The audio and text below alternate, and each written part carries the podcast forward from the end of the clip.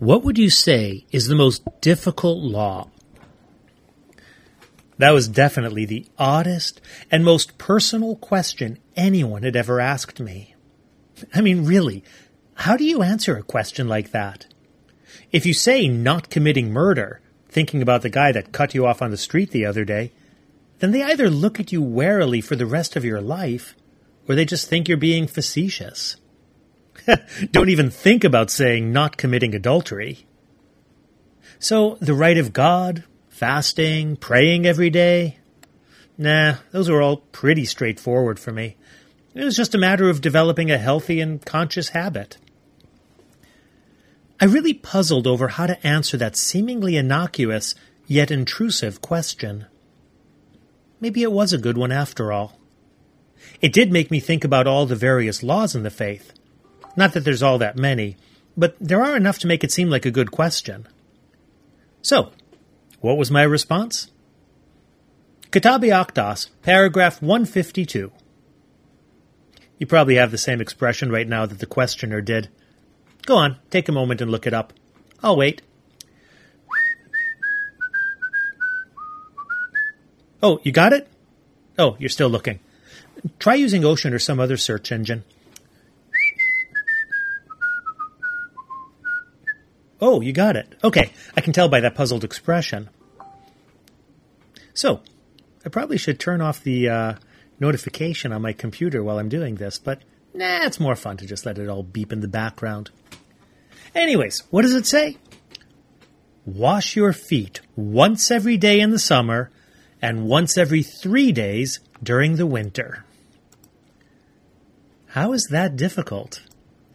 Funny, that's what my questioner asked.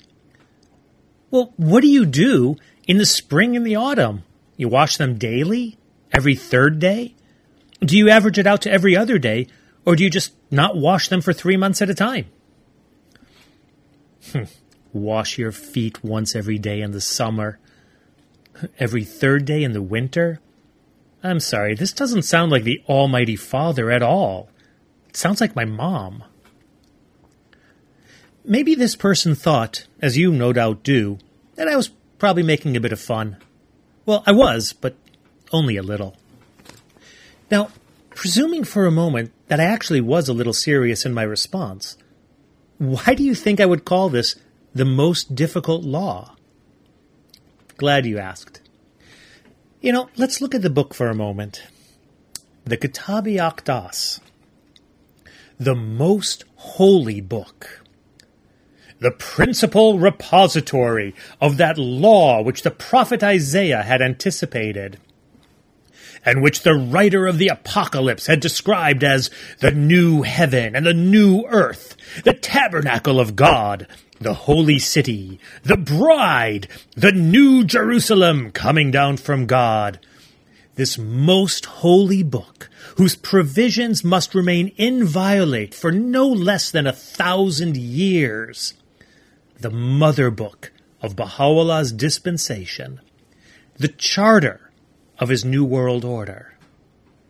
Shoghi Effendi spends over five pages describing this in his epic work, God Passes By.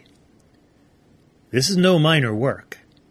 It is the main text for a world changing faith, outlining the civilization destined to shape the fortunes of the planet for no less than a thousand years penned by the supreme manifestation of God Himself, the King of Kings, the Lord of Lords, one whose presence he who conversed with God, Moses, hath longed to attain, the beauty of whose countenance God's well beloved, Mohammed, had yearned to behold, through the potency of whose love the Spirit of God, Jesus, ascended to heaven, for whose sake the primal point, the Bab, offered up his life.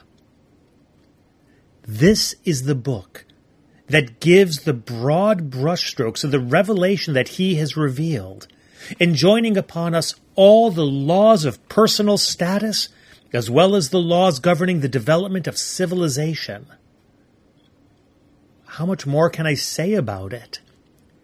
And in the midst of all of this earth shaking, world shattering guidance, he tells us to wash our feet once a day in the summer, every three days in the winter. Why? How does this law rate being placed amongst all the others? This is why I think of it as the most difficult law. Not difficult to follow, but difficult to understand. I mean, look at the context. It comes two paragraphs after we are enjoined to teach our children the verses of God, just before the injunction to show kindness to anger. This is pretty heavy stuff. And in the middle, wash your feet. I will not conf- profess, I will not profess to even begin to understand the why of this law, except as it pertains to maintaining cleanliness. But when God comes down, reveals his laws, and includes something as simple as this in his mighty book, all right, I'll obey. So I'm curious, what law do you find the most difficult?